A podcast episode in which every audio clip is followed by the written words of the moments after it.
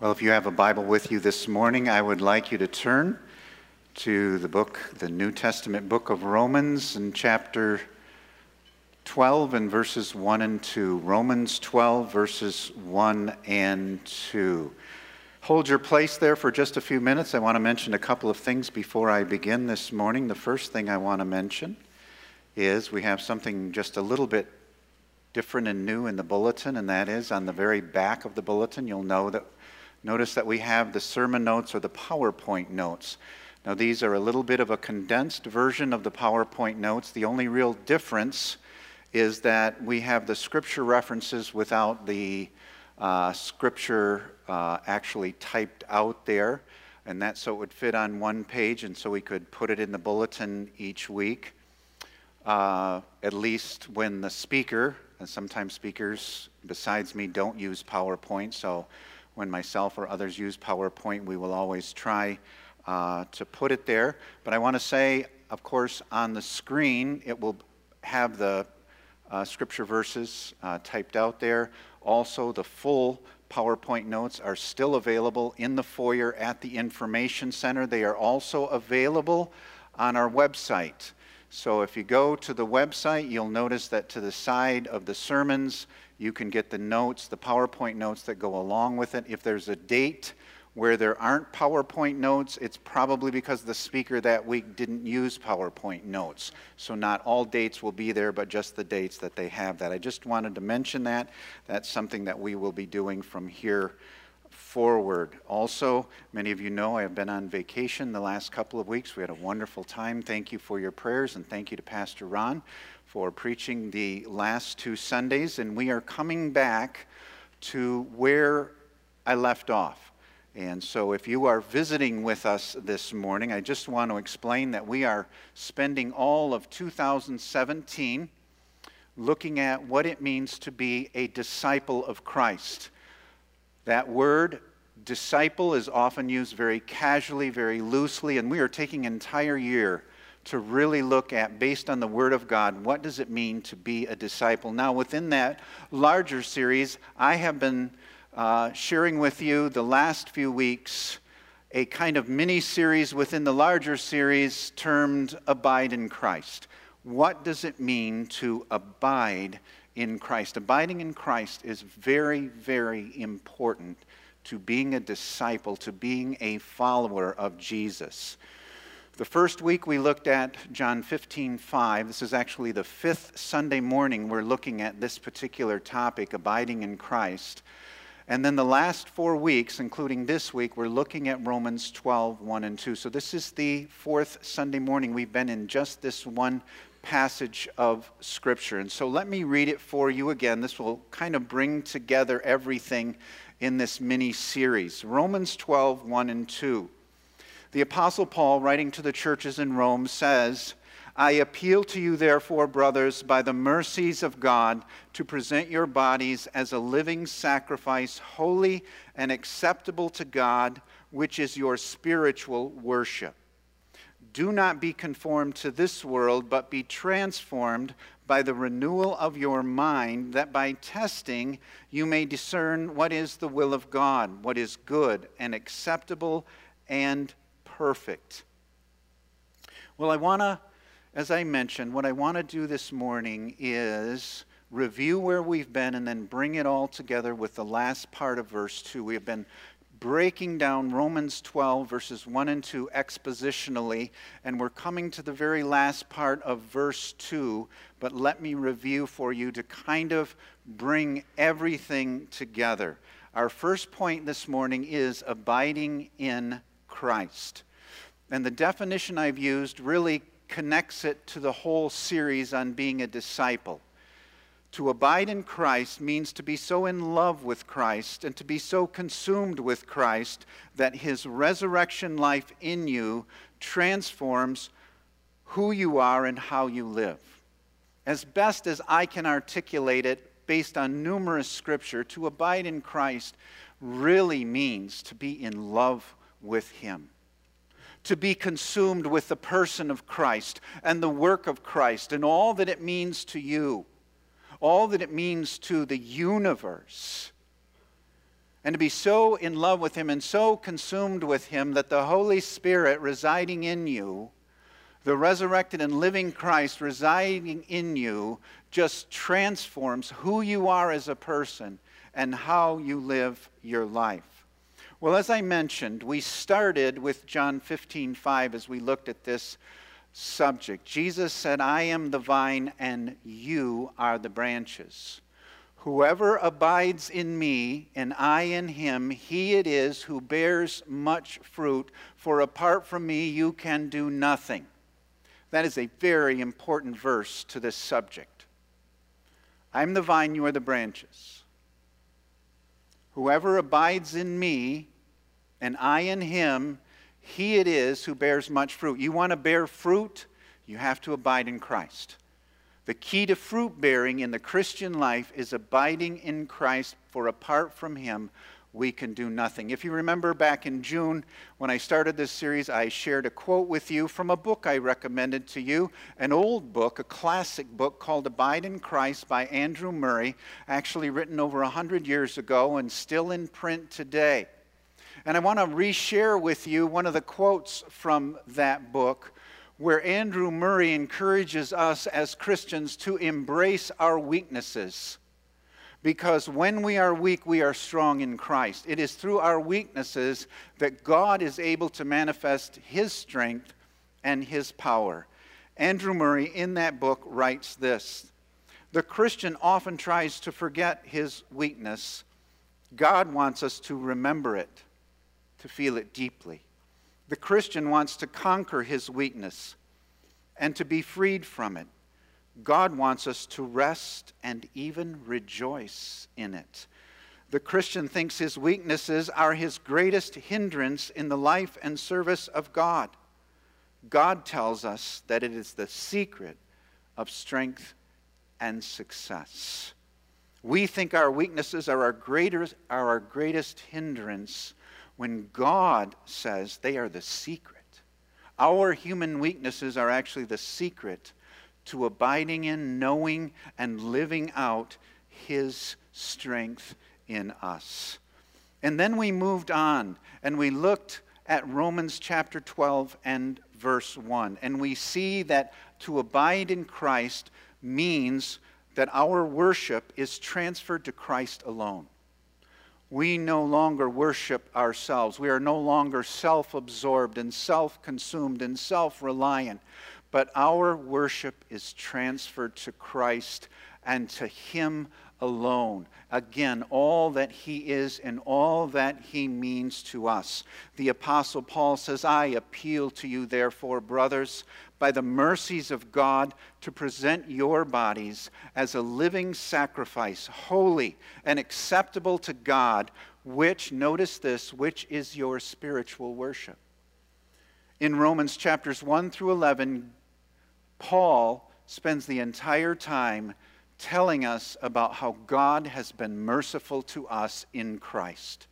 We deserve the wrath of God. We deserve the eternal punishment of God. But instead, through Christ, we have received the manifest mercy of God. Our response is to give ourselves to Christ. We are to present our bodies as a living sacrifice, holy and acceptable to God. He says, This is your worship. Some translations have this is your spiritual act of worship it is to give yourself to Christ in response to the mercy that He has shown to us. We are so grateful for His mercy and His grace and His kindness toward us that we give our lives to Him and we worship Him. That's what it means to abide in Christ. And then we looked at the first part of Romans chapter 12 and verse 2 when we abide in Christ, there is a dramatic change in the way we think, in the way we view the world around us. Do not be conformed to this world, but be transformed by the renewal of your mind. Do not let the world fit you into its mold. Do not think the way this world thinks. Do not think according to the philosophy of this world. Do not think according to the worldview of this world but rather be transformed, and you are transformed by the renewal of your mind. God wants our minds to be changed, to be transformed on a continual basis. God, and then that brought us to the next part, which I spent two weeks on, one sermon that I shared in, on two different Sundays. That God wants our minds to be transformed by the living word and the written word. The living word being Jesus Christ, the written word, of course, being the Bible. We looked at first, or excuse me, 2 Corinthians 10, verses 3 through 5, especially verse 5. We demolish arguments and every pretension that sets itself up against the knowledge of God, and we take captive every thought to make it obedient to Christ. And when Paul tells the church at Corinth every thought, he means every thought. We take captive every thought to make it obedient to Christ.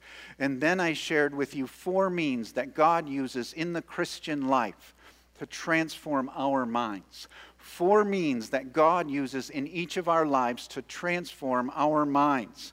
First, we continually savor the beauty of Christ. We are enthralled with Him we see the beauty, the majesty, the transcendence, the glory of Jesus, and we savor how beautiful and how wonderful and how glorious He is. We fix our minds on Jesus, the author and perfecter of our faith, the writer of Hebrews says. Second, we continually submit to the illuminating work of the Holy Spirit.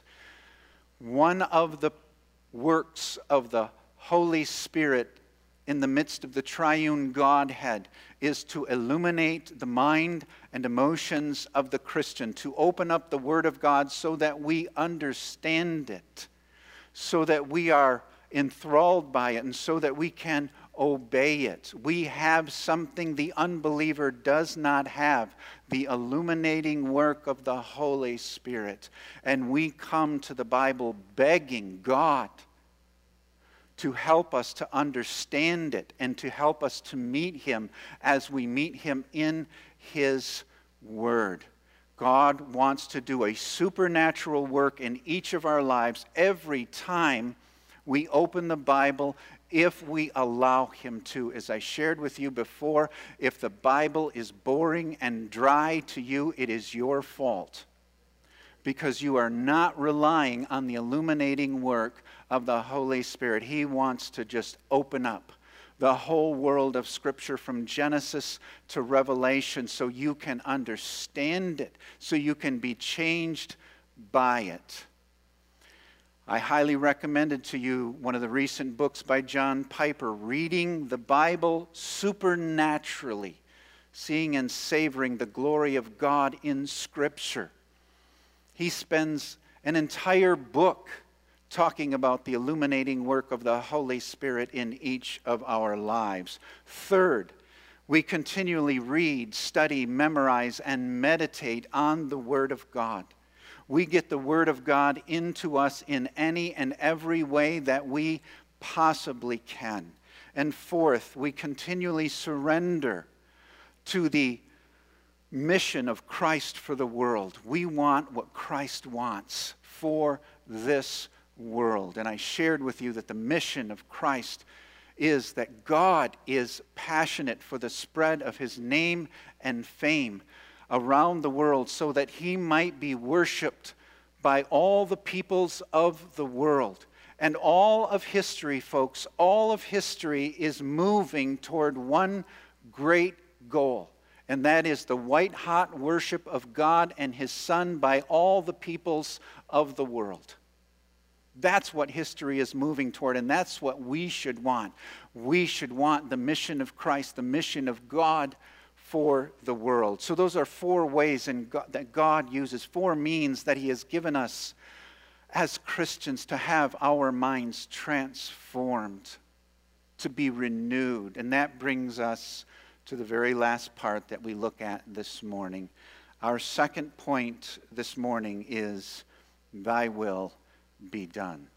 I have entitled this last part, A Disciple's Will is Surrendered to Christ's Will. When a disciple is abiding in Christ, he is constantly surrendering his will to Christ's will. Look again at verse 2. Do not be conformed to this world, but be transformed by the renewal of your mind now, here's our last clause that by testing, you, brother and sister in Christ, you may discern what is the will of God, what is good and acceptable and perfect. There is a beautiful, beautiful progression in Romans chapter 12, verses 1 and 2. We understand the mercies of God in Christ we are overwhelmed by how merciful He has been to us when we deserve His punishment. And we are so thankful and so grateful for the mercy of God that we give our lives to Christ in worship. We just want to worship Christ for all He has done for us, for all He means to us. And then we are not conformed to this world, but we're transformed by the renewal of our mind, we immerse ourselves, literally immerse ourselves in Scripture. We come longing for God as we meet with Him in His Word. Then, if you're doing that, if you are worshiping Christ alone, if you are immersing yourself in His Word, then, then, then, you will be able to test and discern the will of God. And His will is good and acceptable and perfect. So, we want His will. That's what we want. We want the will of God for our lives. It was on the screen during the offering time, and I want to share it with you again. Luke 22 42, Jesus is in the Garden of Gethsemane. He is about to go to his crucifixion he is about to endure the cup of God's wrath as a substitute for our sins. And this is what he prays Father, if you are willing, remove this cup from me. Nevertheless, nevertheless, not my will, but yours be done. Folks, here is a prayer you can pray every day for the rest of your lives from the perfect example in Christ Himself. Not my will, but yours be done. As many times as you have heard that over the years of your Christian life, it is at the very foundation of what it means to be a disciple of Jesus and of what it means to abide in Christ. Lord, not my will, but yours be done. A disciple surrenders his rights to Christ. It's interesting as I was thinking about this. I'm old enough now that I remember back in the 1980s and even into the 1990s, you used to hear a lot of sermons on giving up your rights, of surrendering your rights to Christ. I rarely hear sermons on that subject today. I'm not saying they're not there, but I don't hear it nearly as much as I used to. But it's an important topic that a disciple of Jesus is always yielding his rights to Christ. You may say, I have the right to live a comfortable and secure life. You know what? You surrender that right to Christ. You surrender that to Him. You may say, I have the right to be treated fairly. You surrender that right to Christ. You may say, I have the right to pursue the American dream of prosperity and good health, but you surrender that right to Christ. You may say, you know what, I'll treat my husband or I'll treat my wife any way I want to. That's my right. No. You surrender that right to Christ. You surrender all your rights to Him. You do what He wants, not what you want. It also means that you take all of your hopes and all of your dreams and you lay them on the altar of Christ. All my hopes, all my dreams, I lay them on your altar. They are yours to change if you choose to do so. Now, don't misunderstand me here. There is nothing wrong with having hopes and dreams. Your hopes and dreams may be God honoring, they may be something that you have prayed about. Let's say, for example, that you are a young man or a young woman, and your hope, your dream is that you're going to be a successful business person. And you want to make a good deal of money so that you can support world missions, so that you can support God's work around the world. That is a worthy thing, a good thing. But as a disciple of Jesus who is abiding in him, you take those dreams and you lay them on his altar. Lord, if you want to change that dream, you have every right to do so. It may be that God is going to lead you in a different direction. He may lead you into some kind of ministry. He may lead you even into some kind of secular work where you are serving people but not making a lot of money and He will help you to be content with that and to find great fulfillment in that. So, again, there's nothing wrong with having hopes and dreams, but if God wants to change those hopes and dreams, He has every right to, because you're His disciple, and it's not my will, but His be done. The will of God is an interesting subject in the Christian life, in, within evangelical Christianity. We often see the will of God as something that's kind of mysterious and elusive. We're out there searching for, looking for the will of God. Well, I want to share something with you that I have shared in the past. It's a very foundational principle, but one we need to go back to again and again. The Word of God is the will of God. Okay? The Word of God is the will of God. The vast majority of the will of God for your life is found right in the Word of God. Now, I say the vast majority, and I'll clarify that in just a few minutes. But you really want to know what the will of God is for your life? You don't have to go out there searching for something mysterious. It's found in Scripture. Everything you read in Scripture, taken in its context, interpreted correctly, is God's will for your life. It is. The commands of Christ, the commands of the New Testament the commands of the Old Testament that apply to New Testament Christians. They are all the will of God for your life. When you study the Word of God, you are studying the will of God. I'll put it that way. So when you are studying the Word, the Word of God, you are studying the will of God. Remember the four things that I mentioned to you a couple of weeks ago. Continually savor the beauty of Christ. Continually submit yourself to the illuminating work of the Holy Spirit. Continually read, study, memorize, and meditate on the Word of God. Continually surrender yourself to the mission of God for the world. How are you able to do that? Through the Word of God. Through the Word of God. Now, some of you may say, yes, but Pastor Tim, there are some things that I don't find specifically in the Word of God, and you are correct. Who should I date? Who should I marry? Which college should I go to? Which job do I choose? Which career do I choose? Do I choose job A or choose job B? Lord, show me your will. We've all prayed that. We want the will of God. What house should I buy? Lord, is this the right house for us to buy? I want to know, Lord, because we don't want to violate your will in the purchase of this home. That is a good prayer. And that is part of the will of God. But let me say this to you, and I really want to hone in on it this morning. Before you ask those questions, you need to be, you need to be obeying the will of God you already know. You need to be committed to and obeying the will of God as it is revealed in Scripture before you start asking, who should I date or who should I marry or which job should I have or where should I go to college or which house should I buy. First of all, you need to be obeying the will of God as it has been revealed in Scripture. Let me share something else with you that I've shared many times over the years. God is more concerned about your character than he is about your career. Okay, God is more concerned about your character than he is about your career. Now, don't misunderstand again.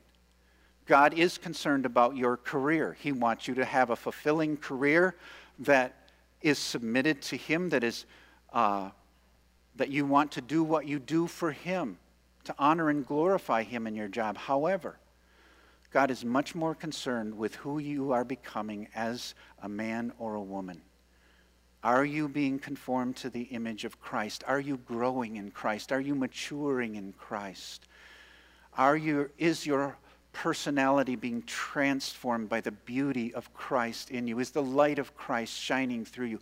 Those kinds of issues are far more important to God than specifically which job you are working at. Let me put it all this way God's revealed will is the key to discerning God's unrevealed specific will for your life.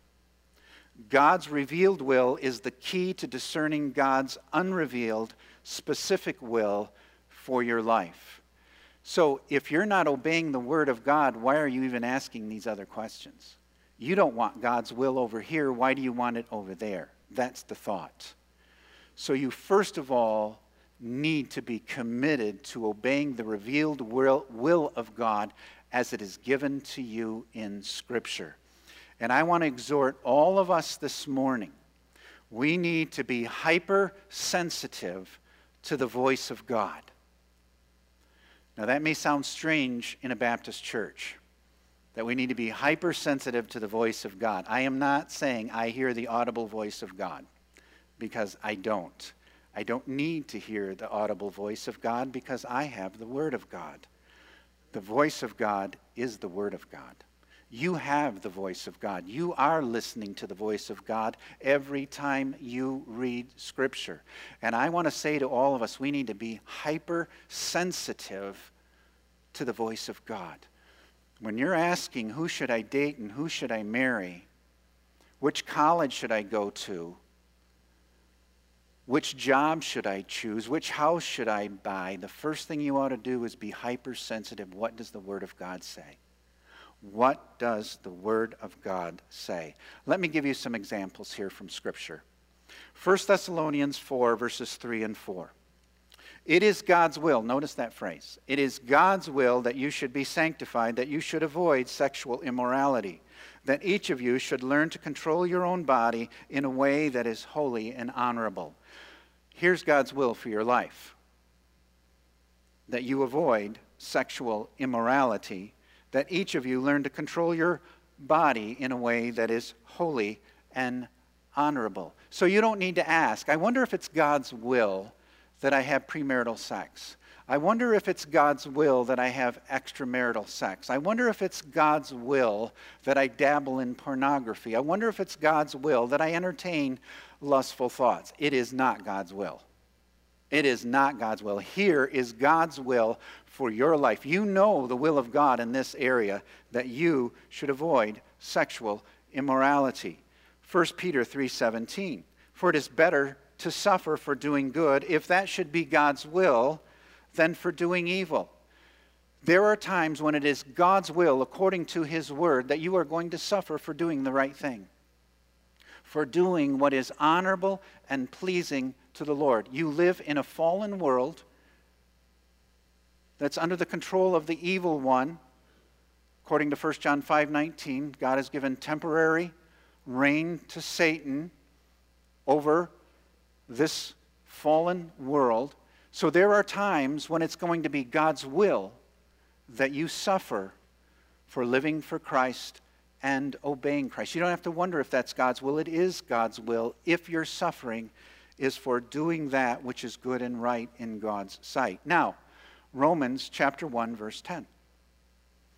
Paul wants to know from God when is it right to visit the churches in Rome? When is it the right time? So he's looking for that unrevealed will from God. He says, For God is my witness, whom I serve with my spirit in the gospel of his Son, that without ceasing I mention you always in my prayers, asking that somehow by God's will I may know at last, or excuse me, I may now at last succeed in coming to you. Now, I want you to notice what Paul is doing here. He is saying, I am serving with my whole heart, I am serving with my spirit the gospel. I am serving the gospel of Jesus Christ. I am praying without ceasing. And now, Lord, show me. Show me when it is your will that I should make the trip to the churches in Rome. You see how it works here? He's walking with God. He's living a life of prayer. And then he says, Now, Lord, show me your will in this other area of my life. Now, as we bring this to a conclusion this morning, I want you to notice very carefully that God's will is described as what is good and acceptable and perfect. Do you notice that? That by testing you may discern what is the will of God, what is good and acceptable and perfect. Some translations have what is good, pleasing, and perfect. You know, sometimes we grow up with this thought if I really follow the will of God, I won't have any fun. If I really follow the will of God, I'll live a bland and boring life with no excitement, and I'll just kind of sit back and watch the people of the world have all the fun and all of the excitement. Well, folks, nothing could be further from the truth. It is life changing.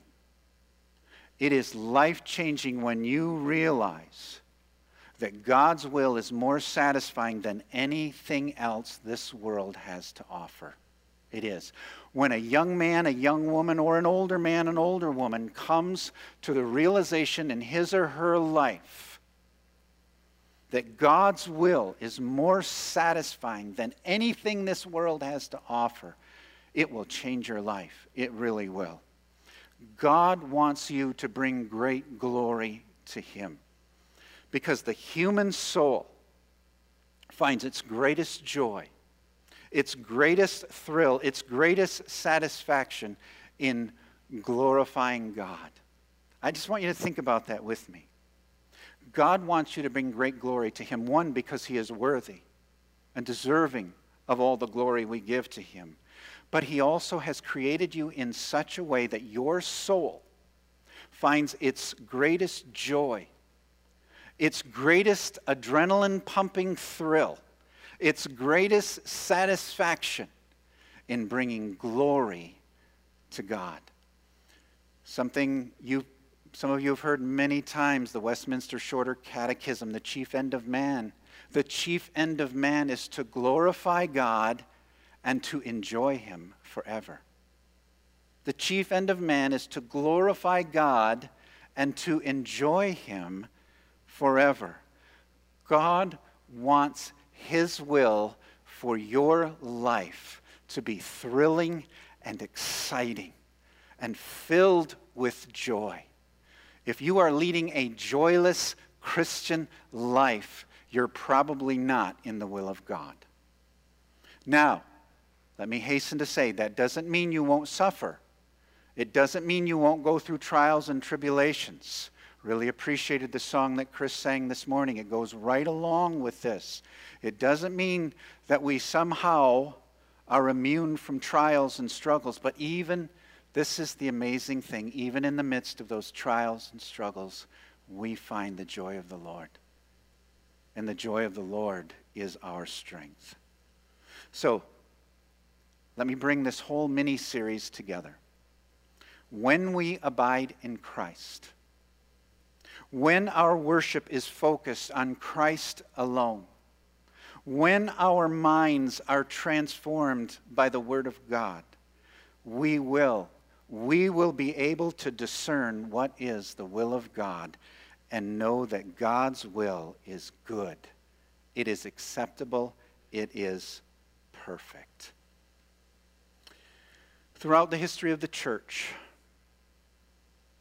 men and women just like us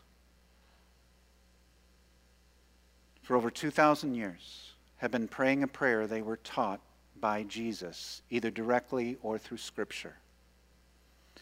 And the prayer they have been praying for 2,000 years goes like this Our Father, which art in heaven, hallowed be thy name. Thy kingdom come, thy will be done, on earth as it is in heaven. That ought to be my prayer and your prayer. Lord Jesus, Father, thy kingdom come, thy will be done on earth as it already is in heaven. The prayer of a disciple Lord, may your will be my will. Lord, may your will be my will. Do not be conformed to this world, but be transformed by the renewal of your mind, that by testing you you may discern what is the will of God, what is good and acceptable and perfect. Let's pray together. Father, I pray for all of your disciples here this morning.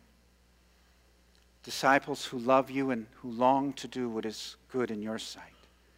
Help each and every one of us to daily, moment by moment, surrender our will to Christ's will, to surrender our rights to Christ, to lay our hopes and dreams upon your altar. Lord, we want what you want for this world. Lord, we want what you want for each of our lives. And we pray this in Jesus' name. Amen.